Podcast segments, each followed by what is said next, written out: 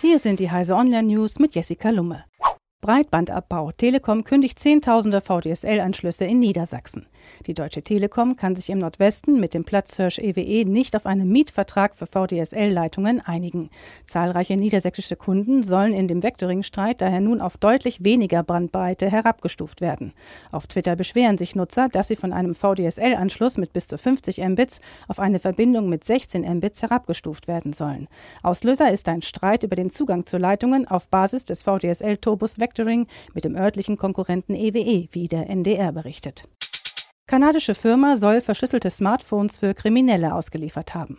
Die US-Bundespolizei FBI soll einen kanadischen Unternehmer festgenommen haben, der verdächtigt wird, abgesicherte BlackBerry-Smartphones wissentlich an Mitglieder von Banden und Drogenkartellen ausgeliefert zu haben. Das berichtet das Online-Magazin Motherboard.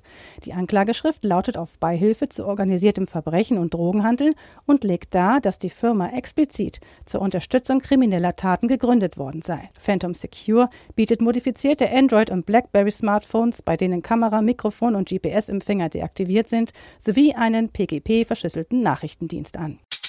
KI-gesteuertes Marketing. Zalando streicht 250 Arbeitsplätze. Beim deutschen Modeversandhändler Zalando hält IT-gestützte Automation Einzug in die Marketingabteilung.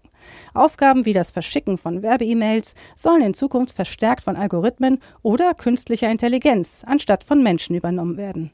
Am Unternehmensstandort Berlin streicht Zalando daher 250 Stellen in der Marketingabteilung. Neue Arbeitsplätze schafft das Unternehmen hingegen für Entwickler und Analysten. Dorothee Bär. Facebook wird zum Seniorennetzwerk. Die designierte Staatsministerin für Digitales, Dorothee Bär, möchte sich von Jugendlichen im Teenageralter beraten lassen und denkt über einen Teenager Think Tank nach. Soziale Medien wie Facebook hätten bei der jungen Generation inzwischen ausgespielt. Facebook werde immer mehr zum Seniorennetzwerk. Diese und alle weiteren aktuellen Nachrichten finden Sie auf heise.de.